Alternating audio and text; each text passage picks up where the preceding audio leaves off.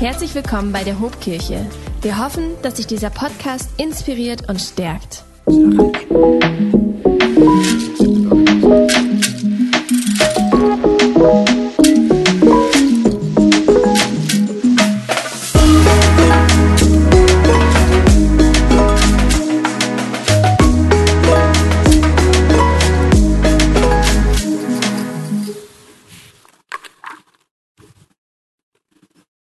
Willst du mit mir gehen?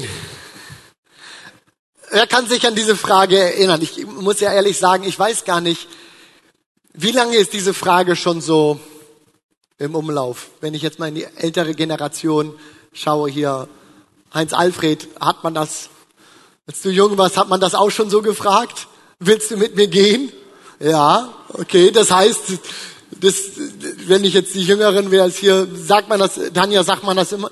Nee? Okay, das heißt, das hat sich schon überlegt. Ich gebe dir einen Tipp. Das ist eine gute Frage, die ist fast allgemein verständlich. Willst du mit mir gehen? Als ich gestern mit Imken, mit meiner Frau, darüber gesprochen habe und ihr gesagt habe, so, das ist unsere neue Predigtserie, hat sie mir erzählt, dass sie ein Junge in der 5. Klasse diese Frage mal gestellt hat. Lars hieß der. Lars fuhr im gleichen Schulbus wie Imken. Und eines Tages ist er nicht an der Haltestelle ausgestiegen, wo er normalerweise aussteigt, sondern ist bis zur Endhaltestelle gefahren, in Fegesack, wo Imken aussteigen musste. Imken steigt aus dem Bus aus, Lars steigt mit aus, stellt sich vor sie und fragt sie diese berühmt-berüchtigte Frage: Willst du mit mir gehen? Imken war so überfordert davon, dass sie Nein gesagt hat und nach Hause gegangen ist. Und nun stand er da an der falschen Haltestelle. Lars, solltest du das irgendwann mal hören hier. Ich glaube, sie hat es nicht so gemeint. Wobei, als ich dann so drüber nachgedacht habe, als ich Imken gefragt habe, ob sie mit mir gehen will, beziehungsweise als ich ihr gesagt habe, dass ich mich in sie verliebt habe, und ich muss auch offen zugeben, das war jetzt nicht so die Sternstunde von Romantik. Ich habe es ihr nämlich am Telefon gesagt. Ich habe damals in den USA gelebt und Imken hier in Deutschland. Als ich ihr das gesagt habe, hat Imken aufgelegt und sich 3 Tage nicht gemeldet. Also Lars, das war's nicht du. Genug aus Imkens Leben, aber vielleicht ein erster Beziehungstipp an dieser Stelle. Solltest du auf die Idee kommen, einen Pastor zu heiraten, überleg dir das zweimal. Es könnte sein, dass dein Leben hier auf der Bühne, auf irgendeiner Bühne irgendwie ausgebreitet wird. Also überleg dir das vorher. Das kann passieren. Es kann passieren. Beziehungen sind aber das richtige Stichwort. Tarek hat es uns gerade schon gesagt. Wir starten diese Woche in unsere neue Serie hier und wir werden im Juli über Beziehung reden. Und ich glaube, wir dürfen uns wirklich auf diese Predigten freuen. Denn Fakt ist doch, wir sehnen uns nach Partnerschaft. Wir sehnen uns danach zu lieben und wir sehnen uns danach auch geliebt zu werden. Wir wollen nicht einsam, sondern lieber gemeinsam durchs Leben gehen. Aber ich denke, wir alle wissen auch, dass Beziehungen nicht irgendwie Selbstläufer sind. Vielleicht hast du eine, bist in einer Ehe, bist in einer Beziehung. Wir merken, das ist richtig Arbeit. Vielleicht wünschen wir uns eine, sind aber doch irgendwie noch allein. Vielleicht hattest du eine und bist irgendwie mit so vielen Fragen irgendwie zurückgeblieben. Im Grunde genommen können wir nicht eindimensional über Beziehung irgendwie sprechen und alle gleichermaßen damit abholen.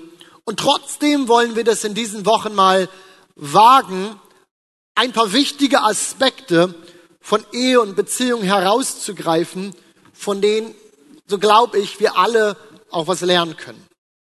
Und in diesem ersten Teil, diesem ersten Sonntag dieser Predigtserie, will ich mal ein bisschen dieser Frage nachgehen, warum eigentlich treu sein? Warum eigentlich Treue. Beziehung und Treue werden so schnell, Ehe und Treue werden so schnell miteinander irgendwie in Verbindung gebracht. Aber warum eigentlich Treue? Lohnt es sich, langfristige, auf Dauer angelegte Partnerschaften zu leben? Warum sind Treue, Verbindlichkeit und auch Beziehungsfähigkeit keine alten, irgendwie verstaubten Werte, sondern warum hat das ganz viel mit uns, auch uns heute hier zu tun? Und dieser Frage möchte ich mir heute, in diesem ersten Sonntag, ganz gerne mal in 3 Schritten auf den Grund gehen. Zum einen möchte ich als erstes mal mit euch einen flüchtigen Blick auf uns als Menschen im 21. Jahrhundert werfen. Und wir wagen mal sowas wie eine kleine Bestandsaufnahme unserer Gesellschaft.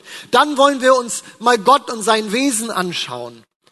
Denn wenn er der Urheber von Beziehung, auch von Gemeinschaft ist, dann können wir aus seinem Charakter heraus, weil er hat uns geschaffen, wir sind in seinem Ebenbild geschaffen, dann werden wir aus seinem Wesen doch sicherlich irgendwas auch für Beziehungen lernen können. Und dann wollen wir im 3. Schritt nochmal den Blick nehmen auf unsere Beziehung heute. Starten wir aber mal mit dem Blick auf unsere Gesellschaft. Der deutsch-niederländische Autor Bas Kast beschäftigt sich in seinen Büchern nach dem Streben des Menschen nach Glück, nach Zufriedenheit und auch nach dem richtigen Lebensstil. Und er malt in einem seiner Bücher, dem Buch "Ich weiß nicht, was ich wollen soll", schon mal ein guter Titel, er malt folgendes Bild, in das ich uns mal ein bisschen mit reinnehmen möchte. Stellen wir uns vor, und ich brauche jetzt mal ein bisschen eure Kreativität hier, stellen wir uns vor, dass ein kleiner grüner Außerirdischer mit seinem Raumschiff auf unserem Planeten landet hier und mit uns Menschen im 21. Jahrhundert hier in Deutschland ins Gespräch kommen würde. Dieser Außerirdische hat keine Ahnung von unserem Leben hier. Er weiß wirklich gar nichts über Deutschland. Er kennt erstmal gar nichts. Und so wird er erstmal beginnen, uns ganz simple Fragen über unser Leben zu stellen. Und er fragt, gibt es hier bei euch genug zu essen? Wir würden antworten, ja. Müsst ihr Kriege führen und irgendwie eure Häuser verteidigen? Habt ihr in der Regel ein Dach überm Kopf? Seid ihr ein armes oder seid ihr ein reiches Land? Habt ihr viel Sklaverei? Seid ihr unterdrückt als Volk, als Menschen? Oder dürft ihr euer Leben so gestalten, im Grunde genommen, wie ihr das möchtet? Und in diesem Gespräch stellt dieser kleine grüne Außerirdische fest, dass er solch lebenswerte Umstände im Grunde genommen noch nirgendwo gesehen hat. Und deshalb schreit er auf, wow, ihr müsst doch die glücklichsten und die zufriedensten Menschen auf diesem Planeten sein. Wahrscheinlich tanzt ihr den ganzen Tag auf der Straße rum und feiert euer Glück. Oder? Tja, eigentlich müssten wir auf der Straße tanzen und vor Glück feiern. Doch dieser Autor stellt dann selber in seiner eigenen Schlussfolgerung fest, dass die Realität doch ganz anders aussieht. Diverse Studien zeigen, dass wir in unserem Land in den letzten Jahrzehnten zunehmend unzufriedener geworden sind.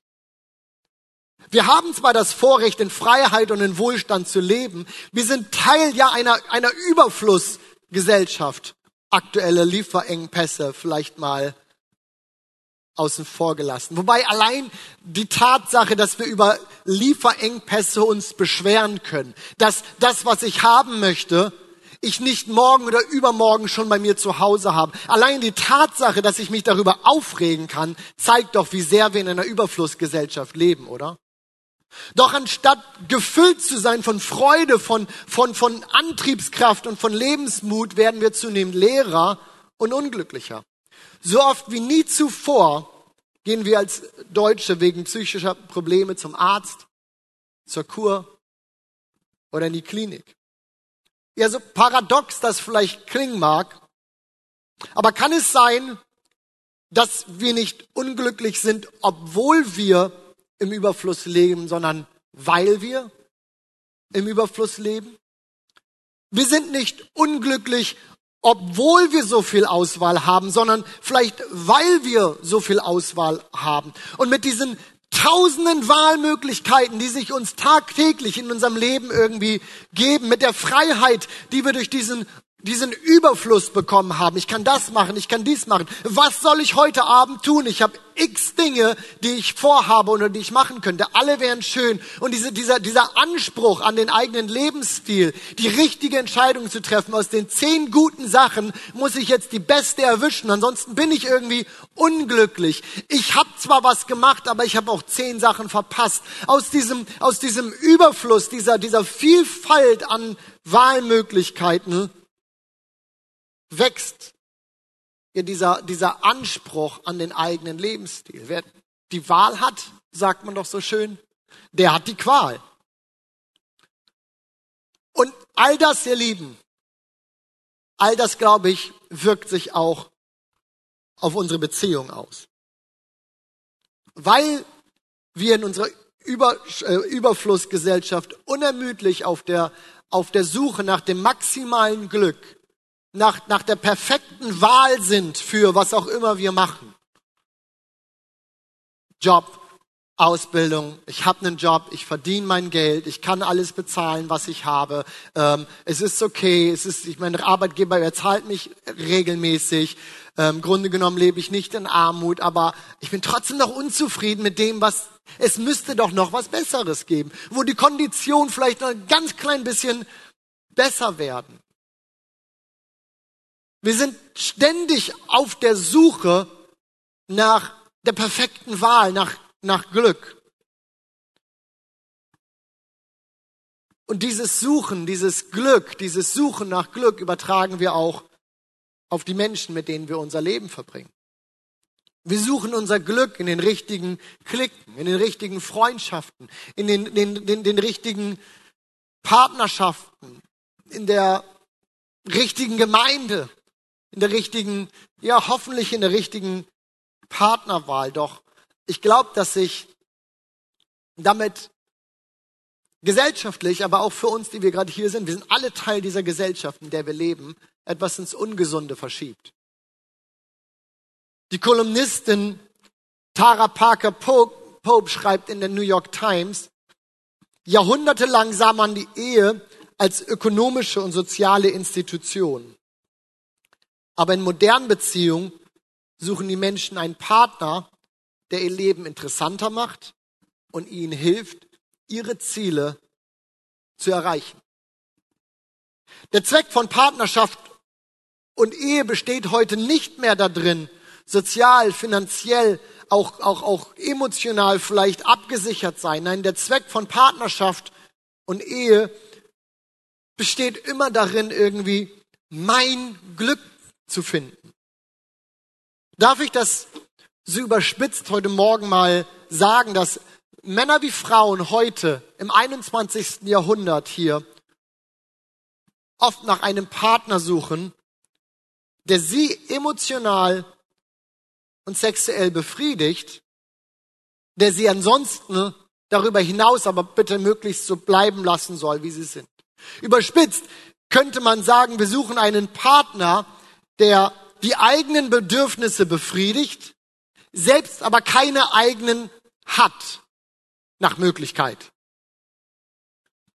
Das Problem ist nur, damit suchen wir nach jemandem, den es nicht gibt. Wir suchen jemanden, den es nicht gibt. Wir laufen einem Ideal hinterher. Ja, wenn der Zweck von Partnerschaft darin liegt, dass ich glücklich gemacht werde, dann führt das Ganze am Ende zu Frust und zu Enttäuschung. Bei allen Seiten. Beim Suchenden, der im Grunde genommen nicht finden kann, was er sucht. Und beim Gefundenen, der mit einer überladenden Erwartungshaltung erdrückt wird. Kann es sein, dass sich unser Blick auf Partnerschaft doch nochmal wieder verändern muss, dass wir einen anderen Blick darauf brauchen, dass wir ein Stück weit auch ausbrechen müssen aus dem System unserer Zeit, aus dem Trend, in den sich das Ganze vielleicht entwickelt. Kann es sein, dass unser Blick auf Beziehungen, auch auf Ehe, etwas nüchterner sein müsste? Und nicht so vernebelt von den eigenen Bedürfnissen, von unrealistischen Erwartungen, von diesem unermüdlichen Streben nach Glück und deiner Vorstellung von Romantik und von Perfektion einer Beziehung. Deswegen möchte ich uns mit einem ersten Statement oder einem Punkt hier für diesen Morgen festhalten. Du, den idealen Partner für dich, den gibt es nicht. Der Partner, der all meine Bedürfnisse befriedigt, aber selbst kaum Bedürfnisse hat, die dann wieder in Konkurrenz zu meinen eigenen ja vielleicht stehen, der müsste erst nochmal erfunden werden. Nein, ich würde sogar sagen, man findet nie, man heiratet nie den Richtigen. Das lassen wir jetzt ein bisschen sacken. Man findet nie und man heiratet nie den Richtigen, der Richtige. Ich glaube, wir wissen alle, was wir meinen. Der Richtige für mich ist eine Illusion. Es gibt ihn nicht. Selbst wenn du glaubst und meinen würdest, du hättest ihn gefunden, du hättest sie gefunden. Leb mal 1, 2, 3 Jahre mit der Person zusammen und beobachte, wie sich jede Person verändert. Und dass die mal der Richtige war, hat sich auf einmal schon wieder verändert. Und wir stehen da, wir leben, wie doll Beziehungen uns ja verändern und wir auf einmal wieder jemand anderes sind. Fertig. Was kann denn eine Lösung dafür sein? Gesellschaftlich beantworten viele Menschen diese Spannung oder dieses Problem damit, indem man irgendwie, zumindest ist das Resultat, das ich beobachte, häufig den Partner wechselt. Wir geben uns irgendwie zufrieden mit Lebensabschnittsgefährten. Für jetzt gerade, für diese Zeit, bist du die Richtige. Für jetzt gerade weiß ich, das funktioniert, das passt. Oder ich glaube, dass vieles von Fremdgehen in Beziehung, in Ehen, aus genau diesem Punkt, aus genau diesem Streben, diesem Suchen nach Glück und ich krieg nicht all das, was ich brauche hier. Ich bin nicht vollends glücklich in der Beziehung, in der ich bin. Ich glaube, das Fremdgehen ganz oft aus genau diesem Ding, genau diesem Streben, auch dieser Vorstellung von, das ist das, was die Beziehung mir geben muss, dass das da rauskommt. Pornografie. Ich würde sagen, die einseitigste, die naivste Form, sich irgendwie zu flüchten in Erfüllung von eigener Befriedigung, von vielleicht, darf ich sagen, Glück oder Suchen, Finden nach etwas, was ich gerade nicht bekomme. Aber ihr Lieben, ich hoffe, uns ist heute Morgen hier klar, dass das nicht wirklich die Lösung sein kann. Dass nicht die Lösung sein kann, dass wir zu den Menschen, die wir lieben, dass wir unehrlich sind, dass wir sie betrügen, dass wir hintergehen und irgendwo ja auch Vertrauen missbrauchen. Können wir so langfristige, stabile, ja verlässliche Partnerschaften gestalten? Ist das die Idee von Liebe und von Beziehung, von Ehe? Eher nicht. Gott gibt uns eine andere Antwort. Er ruft uns in Beziehungen rein, die auf Dauer angelegt sind, die von Treue geprägt sind. Beziehungen, in denen wir uns aufeinander verlassen können. Und an diesem Punkt möchte ich einmal vielleicht auch diesen Blickwinkel auch aus unserer Gesellschaft heraus verlassen. Und wir gehen mal auf den zweiten Punkt, den ich uns gerade schon angekündigt habe. Wir schauen uns mal ein wenig das Wesen von Gott an. Der Gott, der die Galaxien allein durch den Hauch aus seinem Mund in Existenz gesprochen, gerufen, geatmet hat. Und gleichzeitig den Menschen, dich und mich, uns alle hier mit all unseren Bedürfnissen erschaffen hat. Die Bibel beschreibt und erklärt diesen Gott immer wieder als einen Gott der Treue. So lässt Mose das Volk Israel in 5. Mose 7 zum Beispiel wissen: So sollst du nun wissen, dass der Herr dein Gott allein Gott ist, der treue Gott, der den Bund und die Barmherzigkeit bis ins 1000. Glied hält denen, die ihn lieben und seine Gebote halten. Der Psalmist bläst in Psalm 119 im Grunde ins gleiche Horn, wenn er sagt: In Ewigkeit her steht dein Wort fest im Himmel. Von Generation zu Generation währt deine Treue. Du hast die Erde gegründet und sie steht. Das, was du sagst, das, was du machst, das bleibt. Das ist unerschütterlich. Und bis ins letzte Buch der Bibel, das Buch der Offenbarung, zieht sich dieser rote Faden durch. Und ich sah den Himmel aufgetan und siehe ein weißes Pferd, und der darauf saß, hieß treu und wahrhaftig, und er richtet und kämpft in Barmherzigkeit. Treue, ihr Lieben. Treue ist nicht irgendwie etwas, was Gott sich vorgenommen hat. Ich glaube, wir nehmen uns alle Dinge vor. Am Anfang des Jahres nehme ich mir jedes Mal wieder Dinge vor und ich schreibe das drauf, um es im Februar dann irgendwie wieder über Bord werfen zu können. Treue ist nichts, was Gott sich irgendwie vorgenommen hat. Treue ist sein Wesen. Treue ist sein Charakter. Treue ist, womit Gott sich identifiziert, und das bedeutet für uns jetzt auch nochmal diesen Blick wieder genommen. Es bedeutet, das, was er sagt, darauf ist Verlass. Er hält seine Versprechen. Er hintergeht nicht. Er macht auch keine falschen Versprechungen, und Gott läuft auch nicht davon, wenn die Situation mal schwer wird. Mit seiner Treue, mit der Treue Gottes legt Gott Grundlage seinerseits für eine langfristige Beziehung, die nicht erschüttert werden kann. Die Bibel nennt diese Art Beziehung, die er uns Menschen anbietet, immer wieder anbietet, einen Bund. Als eine Art Versprechung, ja, ich würde sagen, als eine Art Vertrag. Gott bietet uns eine verbindliche Partnerschaft an, die uns Sicherheit gibt, die Dazugehörigkeit verspricht. Aber die Voraussetzung für diese verbindliche Partnerschaft ist natürlich Treue der Vertragspartner. Und seinerseits hat er klar gemacht: Von meiner Seite steht das. Von meiner Seite steht das, denn es ist mein Wesen, treu zu sein. Und so schließt Gott diesen Bund mit verschiedensten Persönlichkeiten durch die Geschichte, mit dem Noah. Er schließt so einen Bund mit Abraham, mit Mose, mit David.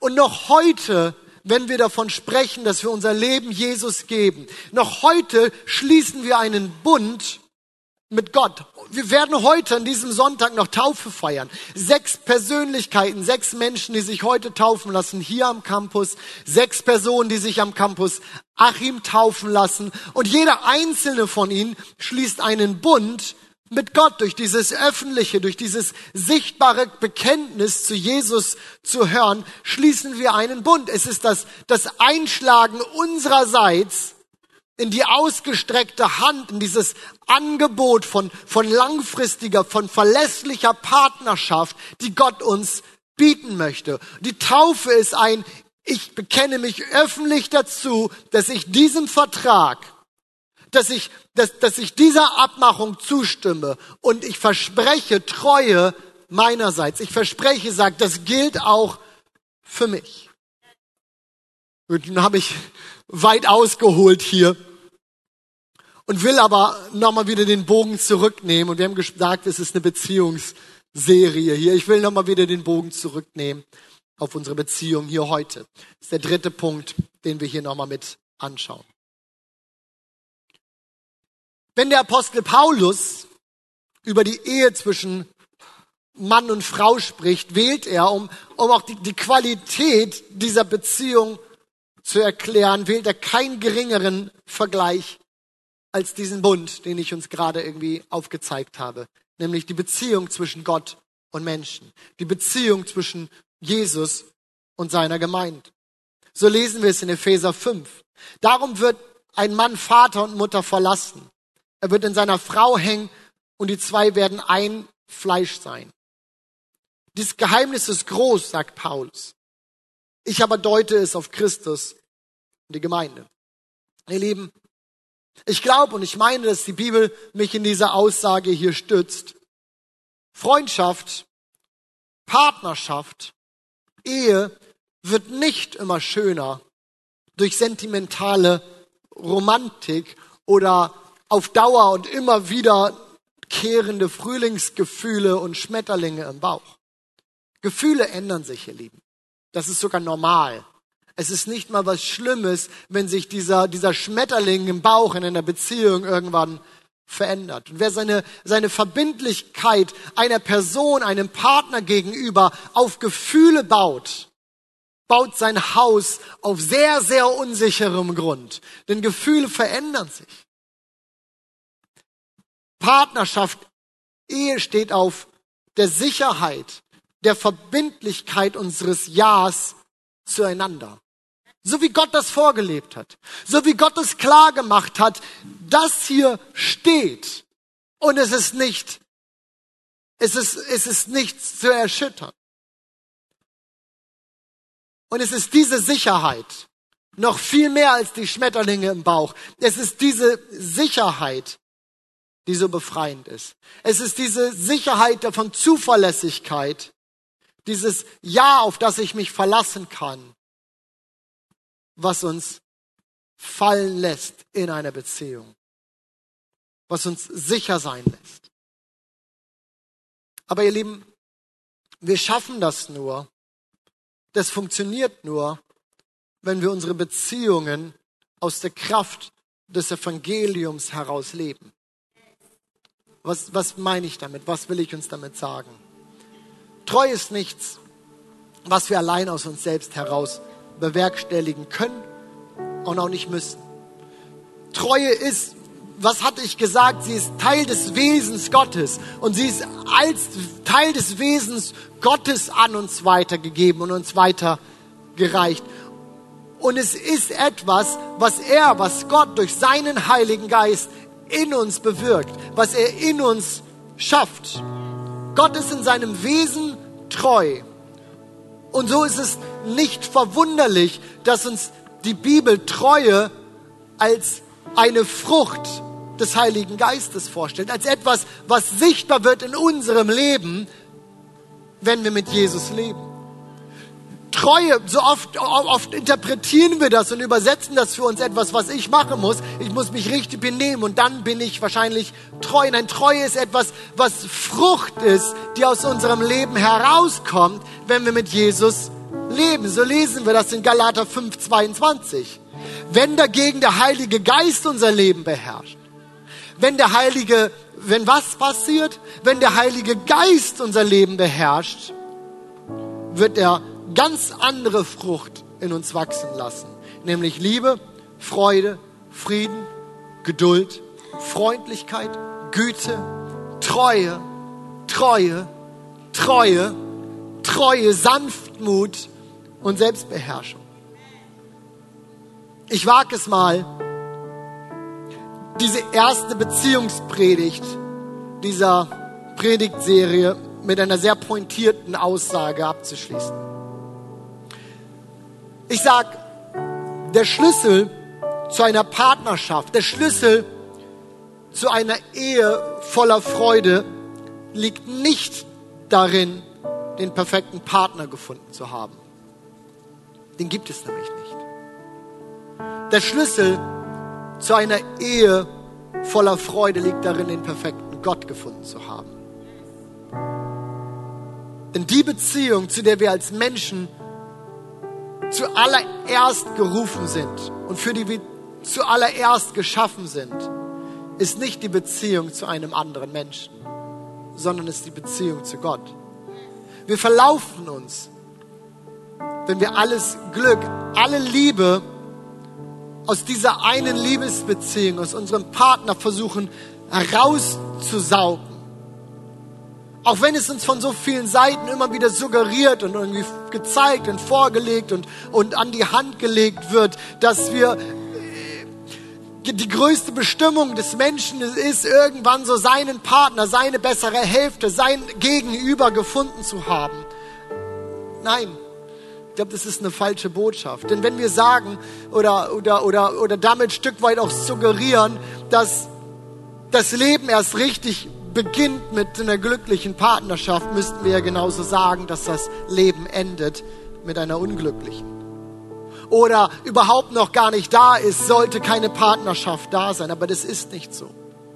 Wir sind in allererster Linie berufen, gerufen, geschaffen für eine Beziehung. Und das ist die Beziehung zu Gott. Und wenn wir das verstanden haben, ihr Lieben, wenn wir das verstanden haben, ich glaube, es öffnet in unserem Herzen ganz neue Türen. Darf ich uns bitten, gemeinsam vielleicht aufzustehen?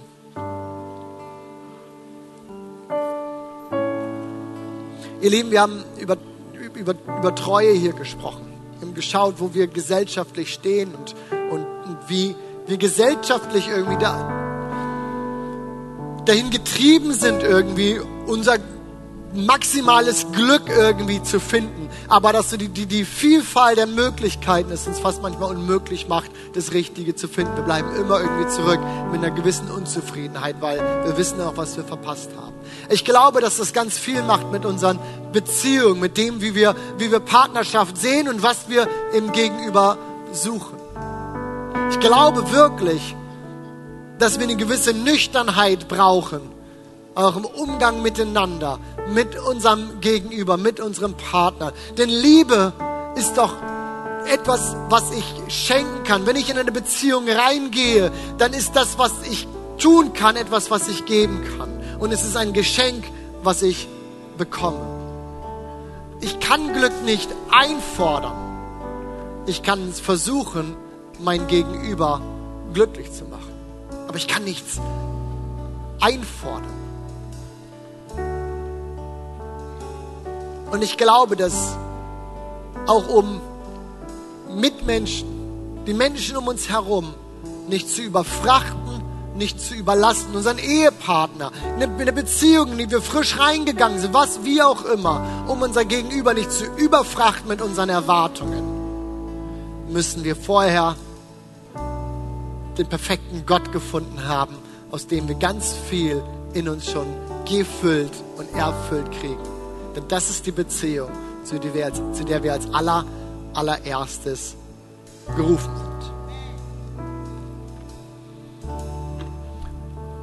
sind. Und ich will uns am Ende dieser Predigt ganz bewusst nochmal sagen, hey, Gott steht zu seinem Versprechen dir gegenüber. Er steht dazu. Er liebt dich. Er hat dich geschaffen. Und er liebt dich. So wie du bist, mit all deinen Fehlern, deiner ganzen Geschichte, mit den guten wie den schlechten Entscheidungen deines Lebens, mit der Unzufriedenheit, mit deinem Glück, mit all dem. Er liebt dich. Und was er sich wünscht, ist ein klares, verbindliches Ja unsererseits, dass wir ihm wieder antworten. Und ich weiß nicht, wie wir gerade hier sind. Wahrscheinlich total unterschiedlich, auch in unserem Zustand, unserer Beziehung zu Gott. Vielleicht ist da gar keine, weil du für dich noch nie eine Entscheidung getroffen hast, mit Jesus dein Leben teilen zu wollen. Ihn einzuladen, zu sagen, sei du mein Gott. Ich bin Mensch, du bist Gott. Ich erkenne das an und ich brauche dich in meinem Leben. Vielleicht bist du schon 150 Jahre mit ihm unterwegs. Pi mal Daumen. Keine Ahnung. Aber ich glaube, dass es uns gut tut, vielleicht in diesem Morgen, jeder Einzelne von uns, dass wir eben diese Frage, mit der wir diese Predigtserie gestartet haben, vielleicht nochmal beantworten. Und ich möchte das von Gott heute Morgen als Frage stellen. Willst du mit mir gehen? Willst du mit mir gehen? Darf ich dich einladen, diese Frage für dich selbst zu beantworten? Nimm uns einen Moment der Ruhe. Unser Team ganz leise im Hintergrund spielt und gleich werden wir nochmal ein Lied mit aufnehmen. Aber ich möchte, dass wir in so einem Moment der Ruhe, jeder für uns, Gott einfach sagen, vielleicht. Ich hoffe, wir geben ihm kein Nein. Ich wünsche mir natürlich, dass wir ein ganz dickes Kreuz machen können bei dem Ja, ich will mit dir gehen. Komm, ich gebe uns einen Moment und red mit deinem Gott. Red mit deinem Gott.